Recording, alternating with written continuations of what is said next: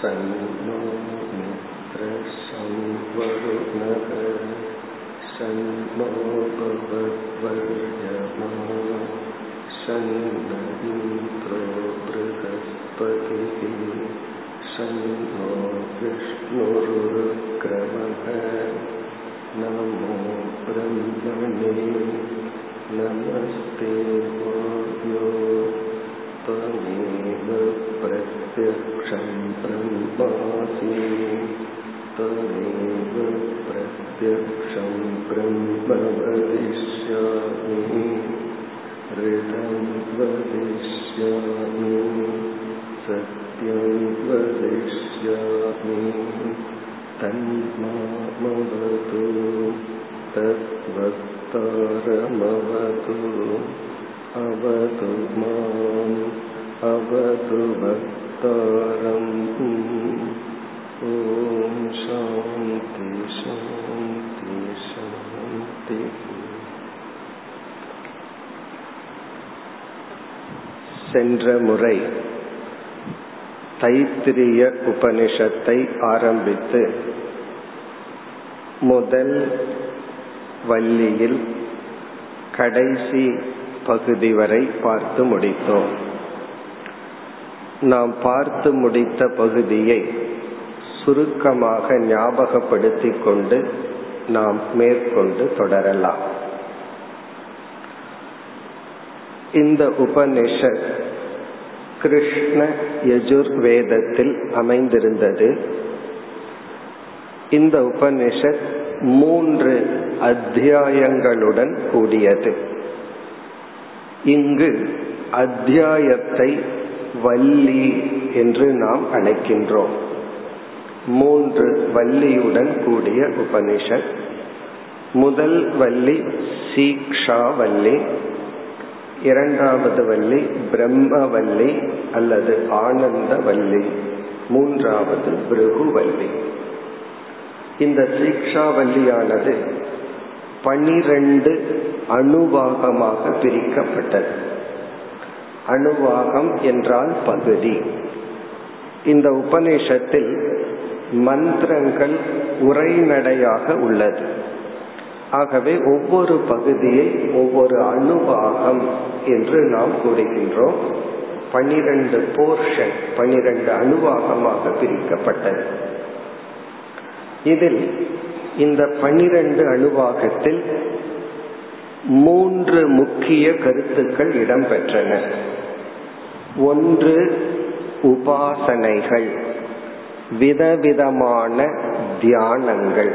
உபாசனானி இரண்டாவது பிரார்த்தனை. பிரேயர் பிரார்த்தனை. மூன்றாவது தர்ம சாஸ்திரம் நீதி நெறிகளும் நட்பண்புகளும். இந்த மூன்று தலைப்பு இந்த முதல் வள்ளியில் அமைந்திருந்தது. இதில் ஐந்து விதமான தியானங்கள். ஐந்து விதமான தியானங்கள் இங்கு இடம்பெற்றது. ஐந்து விதமான உபாசனைகள். பிறகு பிரார்த்தனைகள் பல விதத்தில் அமைந்திருந்தது.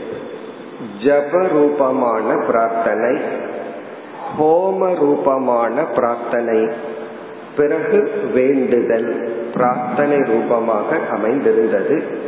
பிறகு தர்ம சாஸ்திரம் இதில் நாம் பார்த்து முடித்த இந்த ஐந்து உபாசனைகள் என்னவென்றால் சம்ஹிதா உபாசனை என்று நாம் பார்த்தோம். வேதம் படிக்கின்ற மாணவர்களுக்கு சப்தங்கள் எழுத்துக்கள் தான் மனசுல ரொம்ப பதிந்திருக்கும். காலையிலிருந்து சாயந்தரம் வரைக்கும் படிச்சுட்டே இருந்தோம் என்றால் நம்ம மனதுல வந்து எழுத்துக்களும் சப்தங்களும் தான் உள்ள இருந்துட்டு இருக்கும் இந்த உபாசனையில் சில எழுத்துக்களை ஆதாரமாக ஆலம்பனமாக கொண்டு தேவதைகளை தியானித்தல். தியானம் அல்லது உபாசனை என்று வந்தால் அங்கு மூன்று தத்துவங்கள் இடம்பெறும். ஒன்று தியானிப்பவன் உபாசகன். இரண்டாவது உபாசிய தேவதை. யாரை தியானிக்கின்றோம்? மூன்றாவது எந்த உதவியுடன் அதை ஆலம்பனம் சொல்லுவோம். எந்த உதவியுடன் தியானம் செய்கின்றோம்? இதில் இந்த எழுத்துக்கள் எல்லாம் ஆலம்பனம் உதவியாக பயன்படுகிறது. இப்ப நாம ஆலயத்திற்கு சென்றால் இறைவனுடைய உருவத்தை பார்த்து அந்த இறை தத்துவத்தை வணங்குகின்றோம். அந்த இறைவனுடைய உருவம் இருக்கின்றதே அது ஆலம்பனம். அப்படி இங்க சம்ஹிதா உபாசனம் என்றால் எழுத்துக்களையே ஆலம்பனமாக கொண்டு விதவிதமான தேவதைகளை வழிபடுதல். இரண்டாவது நாம் பார்த்து முடித்த தியானம் வியாகிருதி உபாசனம். வியாகிருதி என்பது பிரம்மதேவன் இந்த உலகத்தை படைக்கும் பொழுது ஓம் பூர் புவ சுவக என்ற சப்தத்தை உருவாக்கி பிறகு இந்த உலகத்தை படைத்தார். இந்த பூர் புவ சுவகங்கிறது வியாகிருதி மந்திரம். அந்த மந்திரத்தை ஆலம்பனமாக வைத்து இறைவனை தியானித்தல். பிறகு மூன்றாவது நாம் பார்த்த உபாசனை அந்த தியானம். அந்தர்ஹய உபாசனம். இது நம் மனதில் உள்ள ஹிருதயத்திற்குள் இருக்கின்ற ஆகாசத்தில் இறைவனை தியானித்தல். அந்த ஹிருதய உபாசனம். நான்காவது நாம் பார்த்தது பாங்கம் பிரம்ம உபாசனம். இந்த தியானம் என்பது உடலில் உள்ள தத்துவமே உலகத்திலும் உள்ளது என்று வியஷ்டி சமஷ்டி ஐக்கிய தியானம். அண்டத்தில் உள்ளது பிண்டத்திலும் உள்ளது என்பது போல உலகத்தில் இருக்கிறதா உடல்ல இருக்கு. உடல்ல இருக்கிறதா உலகத்தில் உள்ளது என்று நம்மை முழுமையுடன் சமஷ்டியுடன் ஐக்கியப்படுத்துதல். பிறகு ஐந்தாவதாக ஓங்கார தியானம். ஓம் என்கின்ற ஓங்காரத்தை எடுத்துக்கொண்டு இறைவனை தியானித்தல். இந்த ஐந்து விதமான தியானங்களை நாம் பார்த்து முடித்தோம். சீக்ஷா வல்லியில் அடுத்ததாக பிரார்த்தனை வழிபாடு. முதல் இறைவனை குறித்த ஒரு பிரார்த்தனையும் முதல் அணுவாகம் சன்னோமித்ர சம் வருணக என்று பிறகு இறுதியான பன்னிரெண்டாவது அணுவாகத்திலும் இறைவனிடத்தில் மாணவர்களாகிய நாம் வைக்கின்ற ஒரு வேண்டுதல். அடுத்ததாக ஜப ரூபமான பிரார்த்தனை வந்தது. ஹோம ரூபமான பிரார்த்தனை வந்தது. இறைவனிடம் உடல் ஆரோக்கியம் மன ஆரோக்கியம் போன்றவைகள் எல்லாம் கேட்கப்பட்டது. ஒரு விதமான கோம ரூபமான பிரார்த்தனை இங்கு நடைபெற்றது. ததோ மே ஸ்ரீயம் ஆவக. எனக்கு போதிய மனப்பக்குவம் வந்ததற்கு பிறகு செல்வத்தை கொடுப்பாயாக அப்படின்னு ஒரு பிரார்த்தனை. எனக்கு செல்வத்தை கொடு அதற்கு முன்னாடி அதை சரியாக பயன்படுத்துகின்ற பக்குவத்தை கொடுத்துவிட்டு செல்வத்தை கொடு.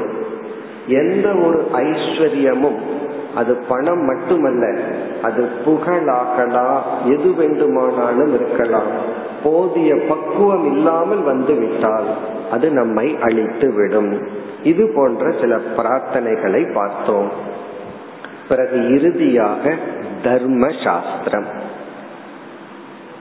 எப்படிப்பட்ட நடத்தைகள் நம்மிடம் இருக்க வேண்டும்?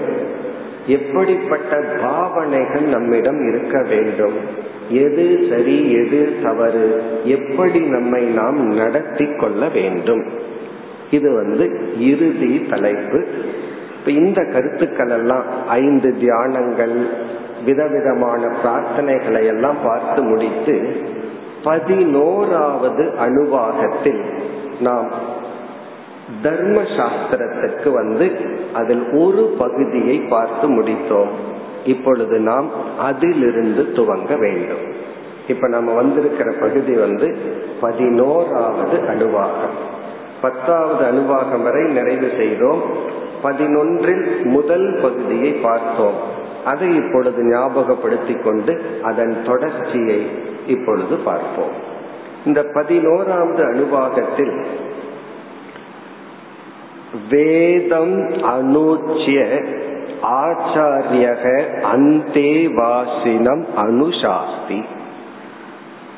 இந்த இடத்தில் குரு குலத்துல ஆசிரியர் வந்து மாணவர்களுக்கு எப்படி வாழ வேண்டும் என்கின்ற ஞானத்தை எல்லாம் கொடுத்து இதெல்லாம் கர்ம காண்டத்துல தான் ஞான காண்டத்தோடு சம்பந்தம் இல்லை அந்த மாணவர்கள் வந்து சமுதாயத்திற்குள் சென்று இல்லறத்தை எடுக்க போகின்றார்கள்.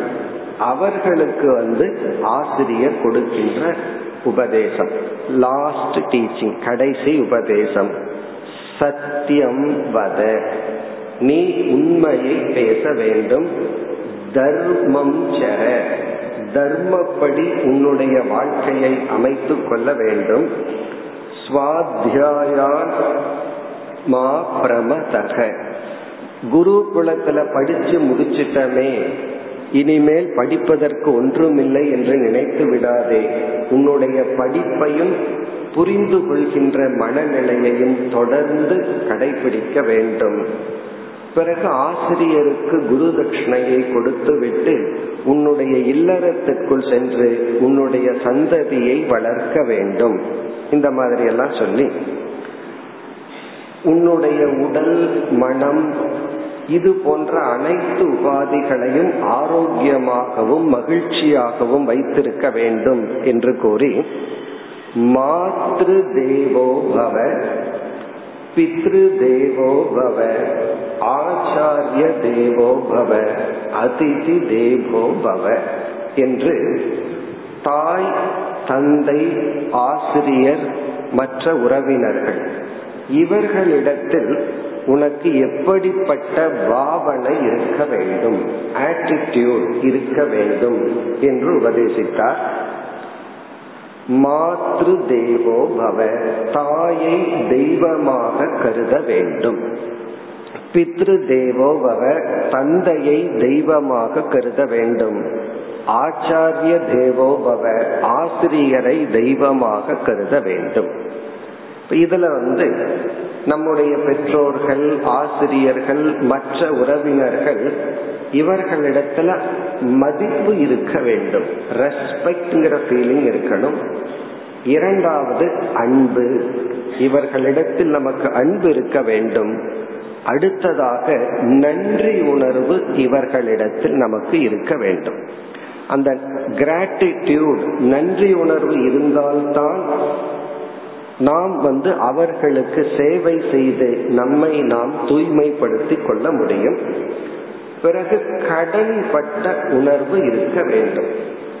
கடன்பட்ட உணர்வு என்றால் அவர்களால் தான் நான் இன்று இப்பொழுது இப்படி இருக்கின்றேன். இந்த உடல் கிடைத்ததற்கும் என்னுடைய மனம் இந்த அளவு பக்குவப்பட்டு இருப்பதற்கும் தாய் தந்தை ஆசிரியர் மற்ற உறவினர்கள் தான் காரணம் என்று ஒரு கிராட்டிடியூட் நன்றி உணர்வு இருக்க வேண்டும்.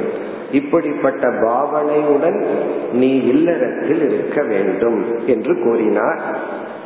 இதுவரை நாம் சென்ற முறை பார்த்து முடித்துள்ளோம். இனி நாம் தொடர வேண்டும்.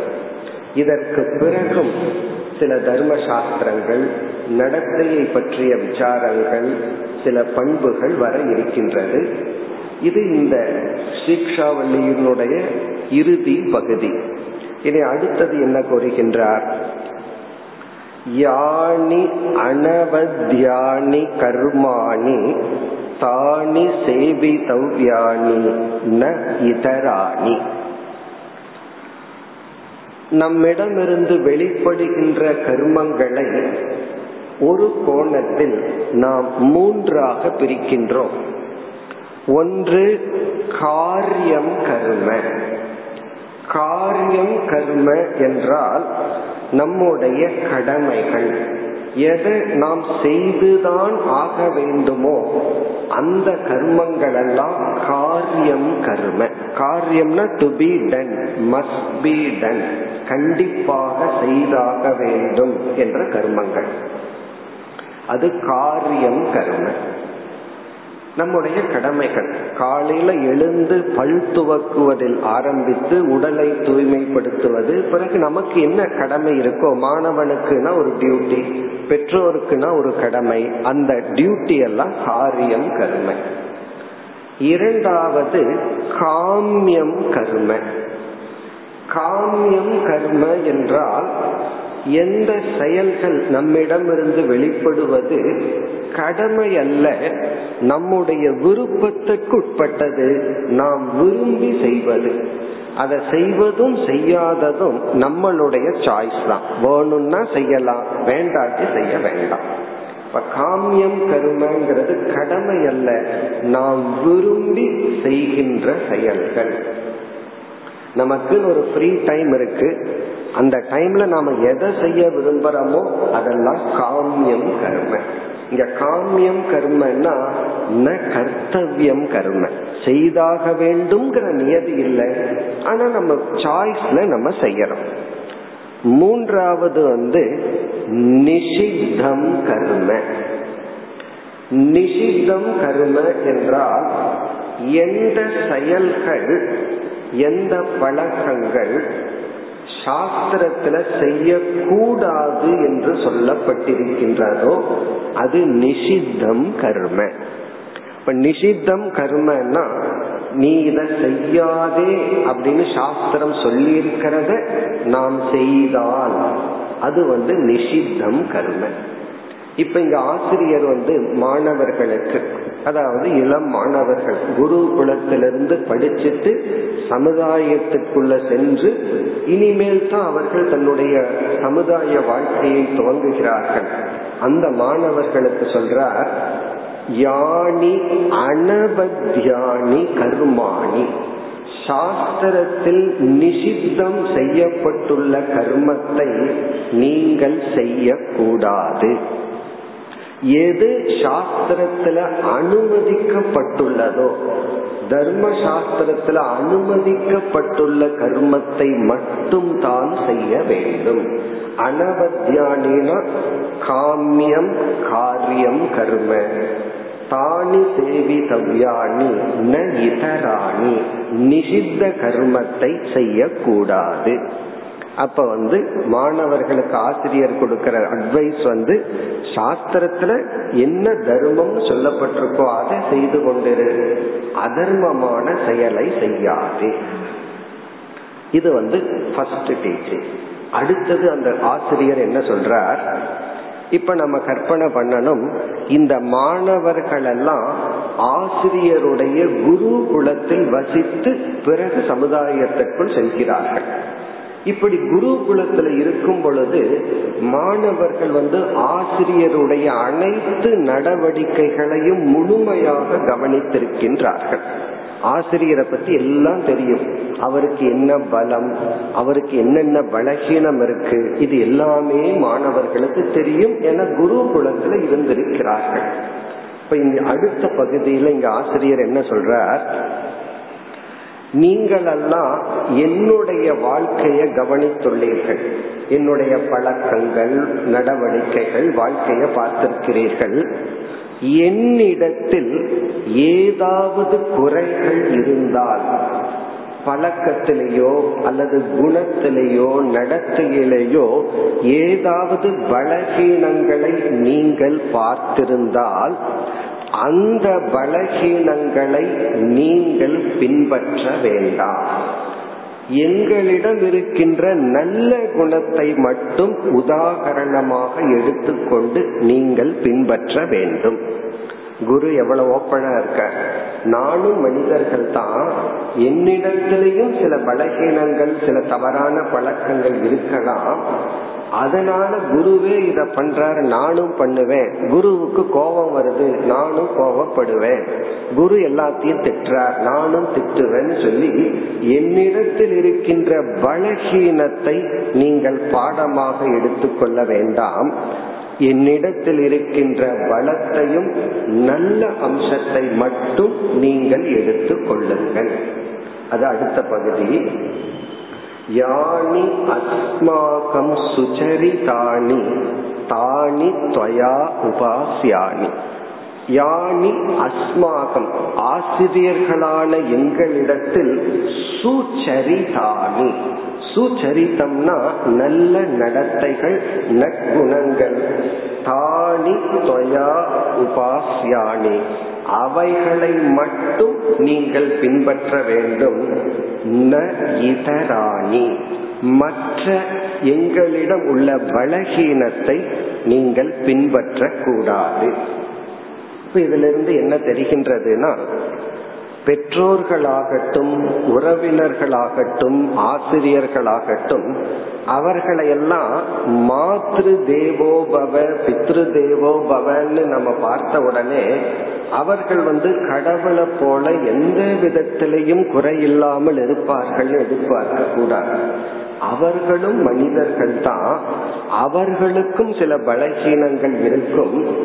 சிலருடைய பலகீனத்தை பார்த்து அதை நம்ம பாடமா எடுத்துக்கொள்ள கூடாது இந்த உதாகரணத்தை இரண்டா பிரிச்சு சாஸ்திரத்துல சொல்வார்கள்.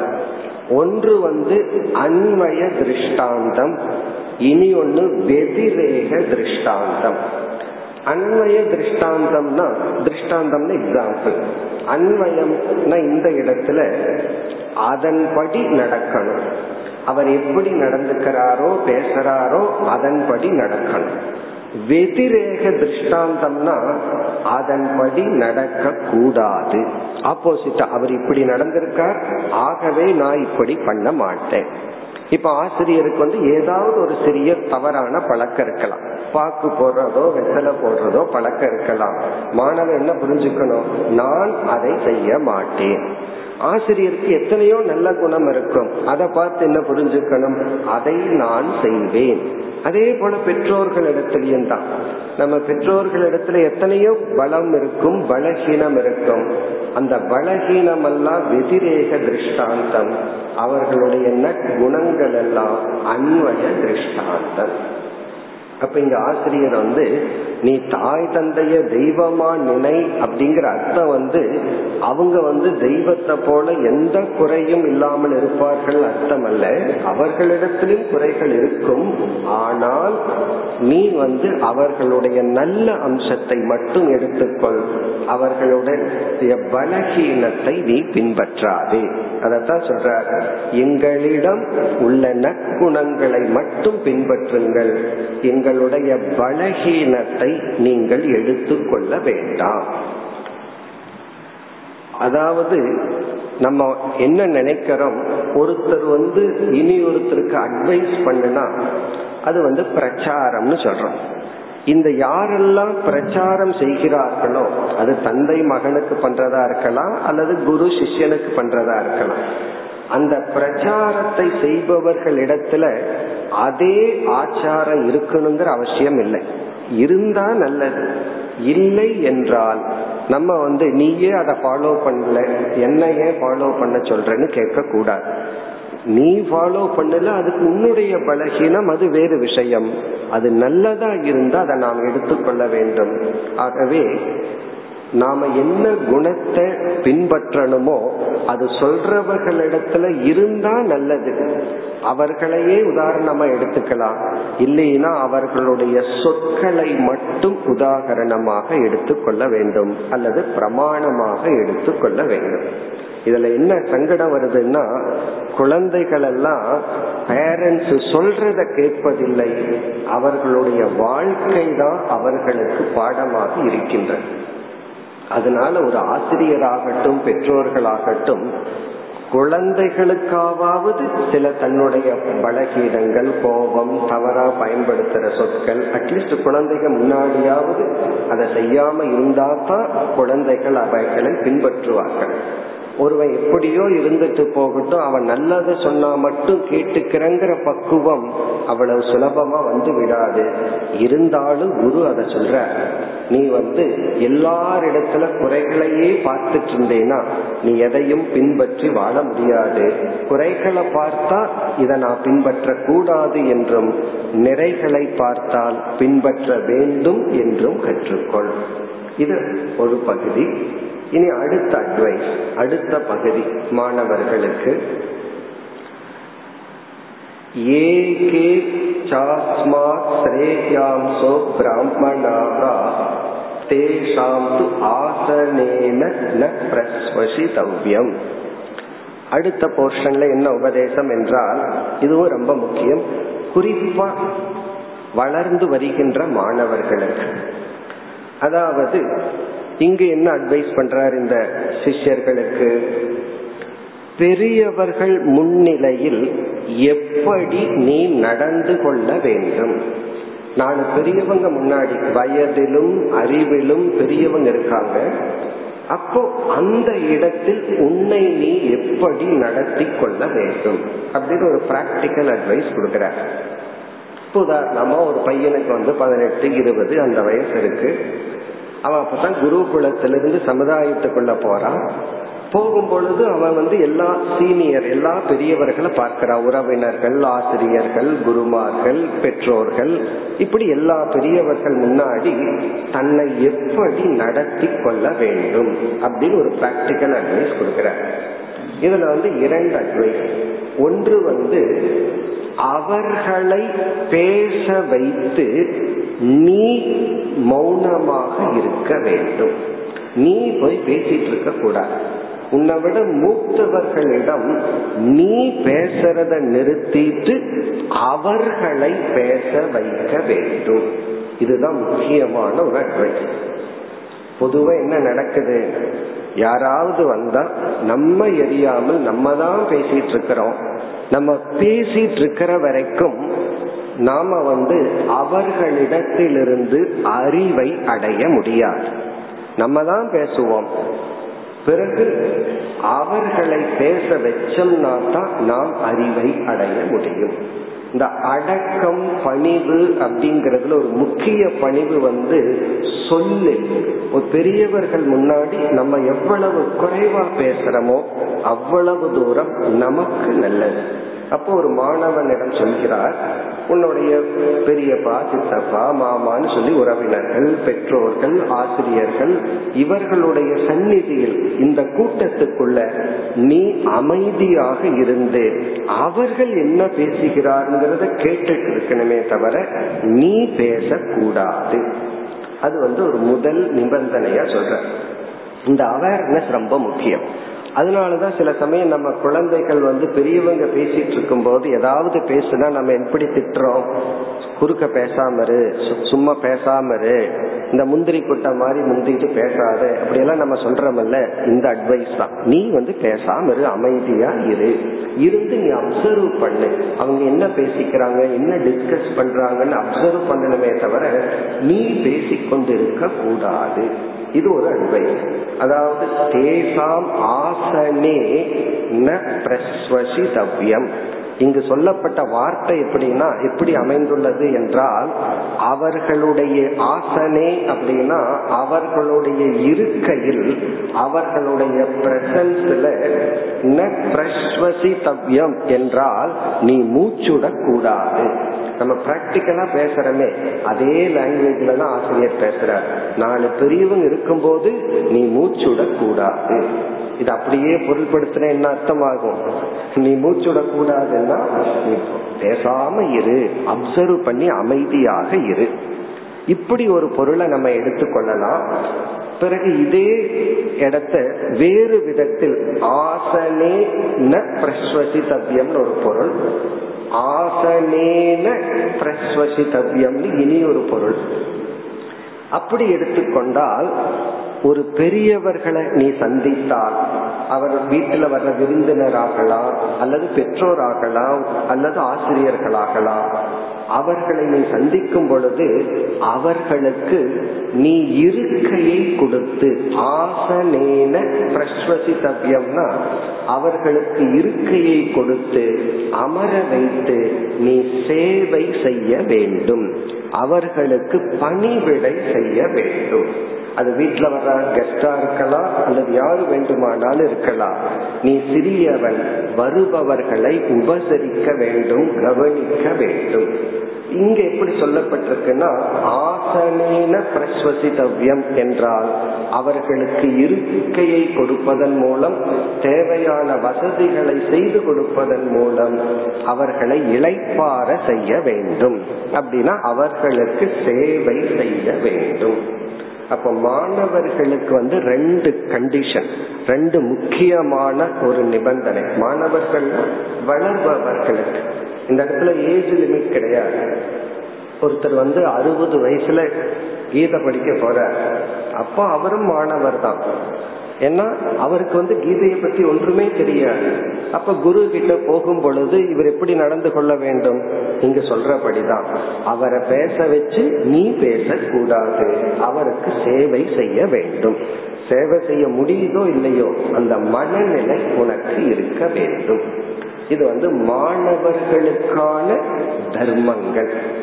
ஏ தர்மா உபனிஷத்சு. அப்படின்னு சொல்லி பிரார்த்தனை ஒன்று இருக்கு.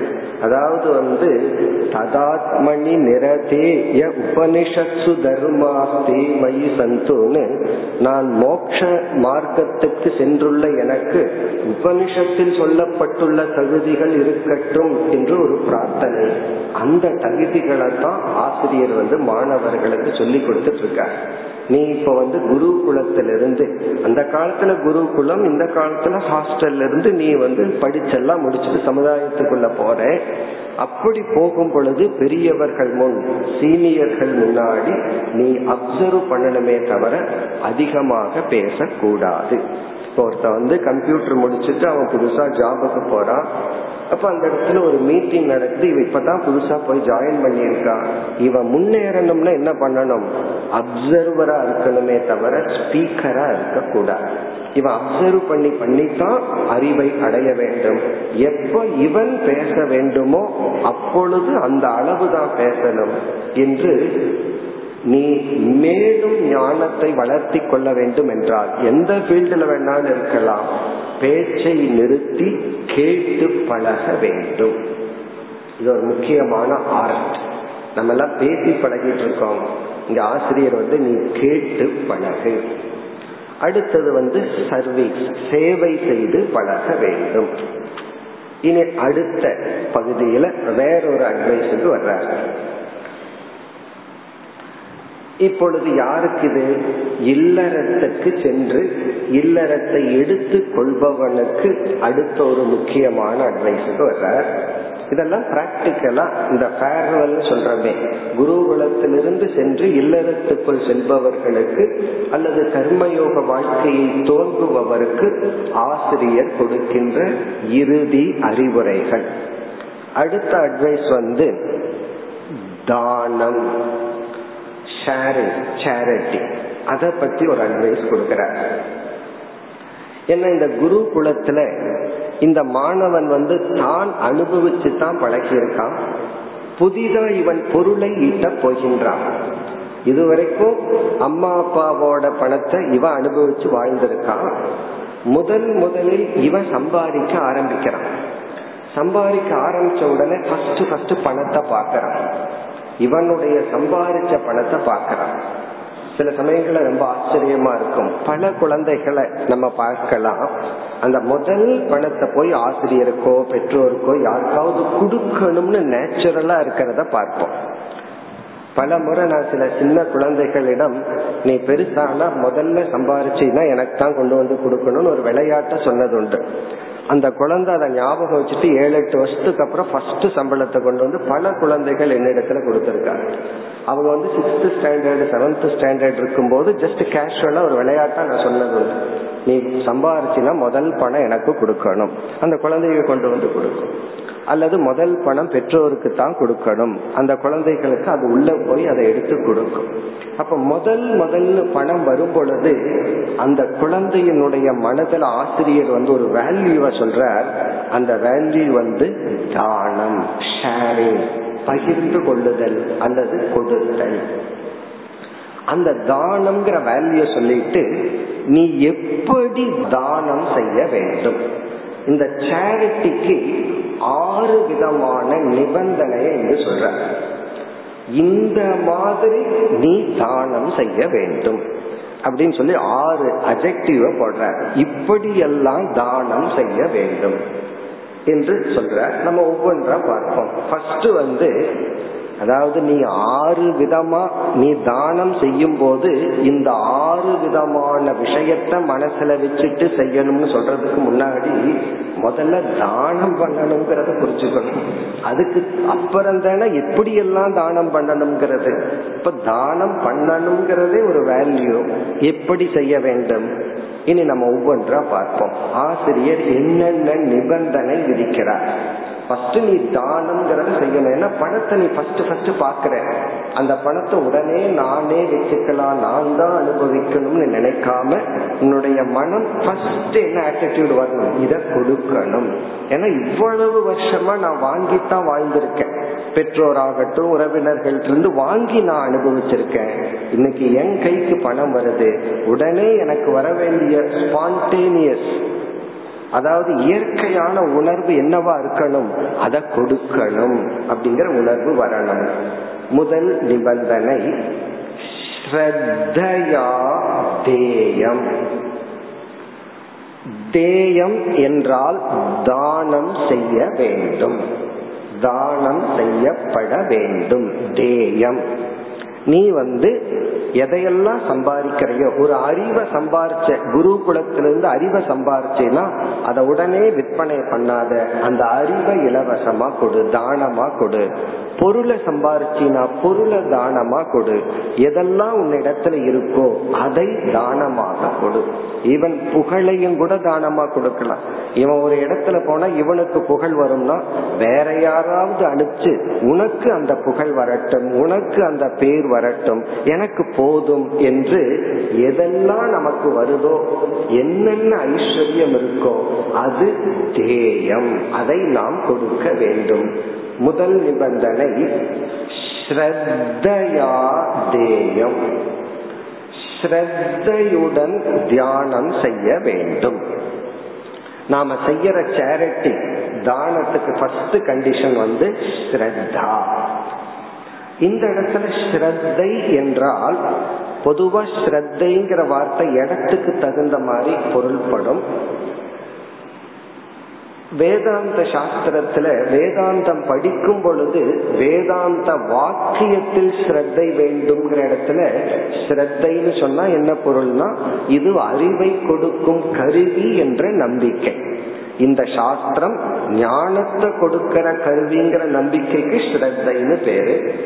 இப்ப இந்த இடத்துல ஸ்ரத்தையுடன் தானம் செய்ய வேண்டும் அப்படின்னு சொன்னா இந்த தானம் என்கின்ற ஒரு சாதனை தான் என்னை முழுமையாக்கும் மனிதனாக்கும் நிறைவுடையவனாக்கும் என்ற நம்பிக்கையில் தானம் செய்ய வேண்டும். இந்த ஸ்ரத்தையில இந்த தானம்ங்கிற வேல்யூலேயே உனக்கு வந்து ஒரு நம்பிக்கை இருக்க வேண்டும். சில சமயங்கள்ல சிலத நம்பிக்கை இல்லாம செஞ்சிட்டு இருப்போம். டாக்டர் ஒரு மருந்தை கொடுக்கிறார். யாரோ சொல்லியிருப்பார் இந்த மருந்து எனக்கு வேலையே செய்யலன்னு. இருந்தாலும் நம்ம நம்பிக்கை இல்லாம அந்த மருந்தை சாப்பிட்டுருவோம் அல்லது சில செயல்களை கொஞ்சம் கூட நம்பிக்கை இல்லாம நம்ம வந்து அந்த செயல்ல ஈடுபட்டு இருப்போம். அப்படி இல்லாம இந்த தானம் என்கின்ற செயல் என்னை நிறைவாக்கும் என்னை முழு மனிதனாக்கும்னு அந்த வேல்யூலேயே ஒரு நம்பிக்கை இருக்க வேண்டும். பல சமயங்கள்ல அந்த வேல்யூல நம்பிக்கை இல்லாம அந்த வேல்யூவை பின்பற்றிட்டு இருப்போம். ஒருத்தர் வந்து பிசினஸ் ஆரம்பிச்சார். அவருக்கு வந்து ஒரு கொஞ்சம் கூட ஹோப்பே கிடையாது. என்ன ஹோப் இல்லை அப்படின்னா என்னால மார்க்கெட் பிடிக்க முடியாது. நான் சக்சஸ் ஆக மாட்டேங்கிற ஹோப்ல போனா எப்படி சக்சஸ் பண்ண முடியும்? அப்போ ஒரு சின்ன பிசினஸ் ஆரம்பிச்சார். பிறகு அந்த நம்பிக்கை வந்த உடனே அது வந்து மிக உயர்ந்த நிலைக்கு அவர் வந்தார். இப்படி நாம் செய்கின்ற ஒரு பிசினஸ் ஆகலாம் எது வேண்டுமானாலும் இருக்கலாம். அதுல ஒரு நம்பிக்கை இருக்க வேண்டும். இந்த தானம்ங்கிற செயல்லையே ஒரு நம்பிக்கை இருக்கணும். பல பேரு நான் இவ்வளவு கொடுக்கறேன் அதை வாங்கி என்ன பண்றானோ அது நல்லதுக்கு போகுதோ இல்லையோன்னு சொல்லி இந்த தானத்தினுடைய பிரயோஜனம் இல்லாட்டியும் பரவாயில்ல. அல்லது நான் கொடுக்கற தானத்தை எல்லாம் அவன் மிஸ்யூஸ் பண்றான்னு நினைச்சிட்டு தானம் பண்றது. அப்படி செய்யக்கூடாது. நம்பிக்கையுடன் தானம் செய்ய வேண்டும். அதாவது தானம்ங்கிறது ஒரு உயர்ந்த பண்பு. இது எனக்கும் இதனால பயனடைவர்களுக்கும் கண்டிப்பாக பிரயோஜனத்தை கொடுக்கும். இது இல்லறத்தில் வாழ்கின்ற அல்லது பொருளை சம்பாதிக்கின்ற எனக்கு ஒரு முக்கிய கடமை கடன் இதை நான் செய்துதான் ஆக வேண்டும்ங்கிற ஒரு நம்பிக்கையுடன் தானத்தை நாம் செய்ய வேண்டும். அப்ப ஸ்ரத்தையா தேயம். இரண்டாவது கண்டிஷன் அஸ்ரத்தையா அதேயம் உனக்கு வந்து ஸ்ரத்தை இல்லை என்றால் உனக்கு அந்த நம்பிக்கையே வரவில்லை என்றால் அதேயம். அந்த நேரத்துல நீ தானத்தை கொடுக்காமல் இருப்பதுதான் நல்லது. ஏன்னா நான் தானம் பண்ணிட்டு நம்பிக்கை இல்லாமல் அவரை அவமதிச்சுட்டு அல்லது நம்மளே நம்பிக்கை இல்லாமல் இருந்தால் அந்த தானத்தினால உனக்கும் அவருக்கும் பயனில்லை. ஆகவே அஸ்ரத்தையா அதேயம். இத வேறொரு விளக்காசிரியர் என்ன சொல்லுவார்? ஸ்ரத்த இல்லாட்டி நீ முதல்ல கொடுத்து பழக்கன்னு சொல்லுவார். அஸ்ரத்தையா அபி தேயம்னு சொல்லுவார். அதாவது உனக்கு ஒரு கால் சிரத்த இல்லைனாலும் முதல்ல அந்த கொடுத்து பழகிற பழக்கத்தை வர வச்சுக்கோ அடுத்தது ஸ்ரத்தைய டெவலப் பண்ணுன்னு சொல்லலாம். அல்லது அஸ்ரத்தையா தேயம்ங்கிறதனுடைய அர்த்தம் வந்து ஸ்ரத்தையா ஏவ தேயம் அப்படின்னு எடுத்துக்கொள்ளலாம் இந்த பாசிட்டிவா சொல்றத வந்து டபுள் நெகட்டிவா போட்டோம்னா பாசிட்டிவை எம்பசைஸ் பண்றோம்னு அர்த்தம். அந்த அர்த்தத்திலையும் இதை எடுத்து கொள்ளலாம். அதாவது நீங்க வரும்போது என் வீட்டுக்கு வரும்போது புஸ்தகத்தை கொண்டு வாங்கன்னு சொல்லலாம். ரொம்ப முக்கியமா புஸ்தகத்தை கொண்டு வரணும்னு சொல்றதுக்கு பொதுவா புஸ்தகத்தை கொண்டு வராம என் வீட்டுக்கு வராதீங்கன்னு சொல்லலாம். இப்ப வீட்டுக்கு புஸ்தகத்தை கொண்டு வராம வராதீங்கன்னு சொன்னா கொண்டும் வர வேண்டாம் வர வேண்டாம் அர்த்தம் இல்ல. நீங்க வரும்போது நான் கொடுத்த புஸ்தகத்தை கண்டிப்பா கொண்டு வரணும். அப்ப ஸ்ரத்தையா தேயம் அப்படிங்கறத ரொம்ப எம்பசைஸ் பண்ணணும்னா அஸ்ரத்தையா அதேயம். சிரத்த இல்லாமல் கொடுக்க வேண்டாம். ஆனா உனக்கு வேற சாய்ஸ் இல்லை. நீ கொடுத்து தான் ஆகணும். ஆகவே சிரத்தையோடு தான் நீ கொடுத்தாக வேண்டும். நம்பிக்கையுடன் தான் கொடுக்க வேண்டும். அப்படி பார்க்கலாம். அல்லது உனக்கு விருப்பம் இருக்கோ இல்லையோ வேல்யூ தெரியுதோ இல்லையோ இந்த கொடுத்து பழகு. அந்த கை நீட்டி நீட்டி இருக்கிற கை வந்து கொஞ்சம் மாறி செயல்படட்டும். கொடுத்து பழக அந்த ஒரு ஹேபிட் உனக்கு வரட்டும். அது ஒரு கருத்து இனி அடுத்ததாக அடுத்த நிபந்தனை. ஸ்ரீயா தேயம். ஸ்ரீயா தேயம். ஸ்ரீயா